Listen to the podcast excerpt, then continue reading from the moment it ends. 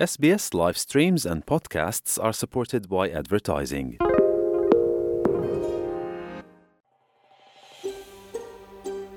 Quý vị đang nghe SBS tiếng Việt, hãy vào sbs.com.au/vietnamese để đọc thêm những câu chuyện thú vị khác. Theo chương trình Lương thực Thế giới của Liên Hiệp Quốc, hàng ngàn gia đình đang phải di tản và buộc phải vượt biên qua Chad và Nam Sudan mỗi tuần, làm tăng thêm tình hình nhân đạo vốn đã trầm trọng ở cả hai nước và tạo ra cuộc khủng hoảng di dân lớn nhất thế giới.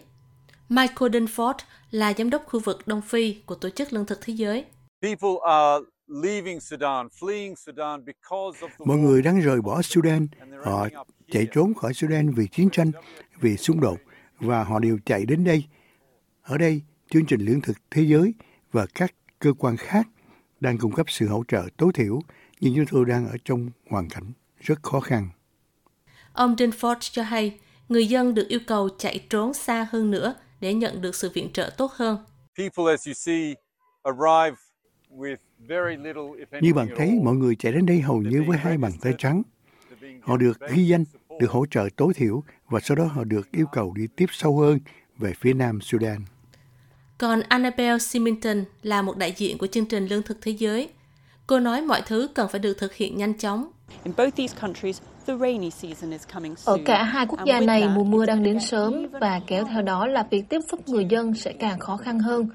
Chúng tôi cần sự hỗ trợ ngay bây giờ để bảo đảm rằng chúng tôi có thể duy trì sự viện trợ. Hơn hết, Chad và Nam Sudan đang phải đối mặt với cuộc khủng hoảng nạn đói của chính nước mình. Vì vậy, đây thực sự là một cuộc khủng hoảng đang hình thành từ khủng hoảng mà chúng tôi không có đủ nguồn lực để ứng phó ở quy mô cần thiết. Theo tin từ cảnh sát Liên bang Úc, có hơn 500.000 người chạy trốn chiến tranh ở Sudan đã vượt biên vào thị trấn Rank của Nam Sudan kể từ khi giao tranh bùng nổ vào tháng 4 năm ngoái. Mỗi ngày có từ 1.000 đến 2.000 người tiếp tục vượt biên để vào Nam Sudan. Ở Nam Sudan, người tị nạn đến từ Sudan hiện nay đã chiếm 35% số người phải đối mặt với nạn đói trầm trọng. Tỷ lệ suy dinh dưỡng ở trẻ em tại các trại tị nạn trung chuyển đang gia tăng nhanh chóng. Theo Tổ chức Lương thực Thế giới, có khoảng 4% trẻ em dưới 5 tuổi di tản vào Nam Sudan đã bị suy dinh dưỡng, nhưng tại trại tị nạn Rank, con số này tăng lên tới 1 phần tư. Mehita Ibrahim là một trong số những người phải di tản tại trại tị nạn. Chúng tôi đến đây bằng xe buýt. Chúng tôi phải mất 2 ngày mới đến được đây. Chúng tôi đến từ Sudan vì chiến tranh. Chúng tôi đến để tìm một nơi để ở và định cư. Thứ chúng tôi cần là thức ăn. Sự hỗ trợ trước mắt mà chúng tôi cần là ăn để có thể sống sót. Aicha Chan là chuyên gia dinh dưỡng của Tổ chức Lương thực Thế giới tại trại tị nạn Rank.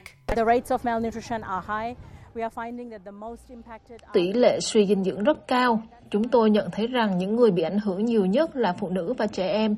Và đó là lý do tại sao có nhiều dịch vụ được cung cấp tại biên giới ngay lập tức khi họ băng qua biên giới cũng như khi họ di chuyển đến các trung tâm tạm trú. Sudan đang phải đối mặt với một trong những cuộc khủng hoảng diễn ra nhanh nhất thế giới do cuộc xung đột giữa hai nhóm. Một bên là lực lượng vũ trang Sudan, SAF, đối mặt với một bên là nhóm bán quân sự lực lượng hỗ trợ nhanh, RSF. Cuộc xung đột bắt đầu từ 10 tháng trước vào ngày 15 tháng 4 năm 2023. Theo báo cáo tình hình Sudan do Văn phòng điều phối các vấn đề nhân đạo của Liên Hiệp Quốc công bố, khoảng 65% dân số Sudan không được tiếp cận dịch vụ chăm sóc sức khỏe. Trong khi đó, 70 đến 80% bệnh viện ở các khu vực bị ảnh hưởng bởi xung đột đã không còn hoạt động. Khoảng 10.500 trường hợp nghi mắc bệnh tả, trong đó có 292 trường hợp tử vong đã được báo cáo từ 9 tỉnh của Sudan tính đến ngày 27 tháng 1 vừa qua. Ngoài ra, còn có nhiều đợt bùng phát dịch bệnh đang diễn ra ở một số tỉnh của Sudan, bao gồm 4.650 trường hợp mắc bệnh sởi, với 106 trường hợp tử vong do sốt rét và sốt xuất huyết. Like, share, comment. Hãy đồng hành cùng SBS tiếng Việt trên Facebook.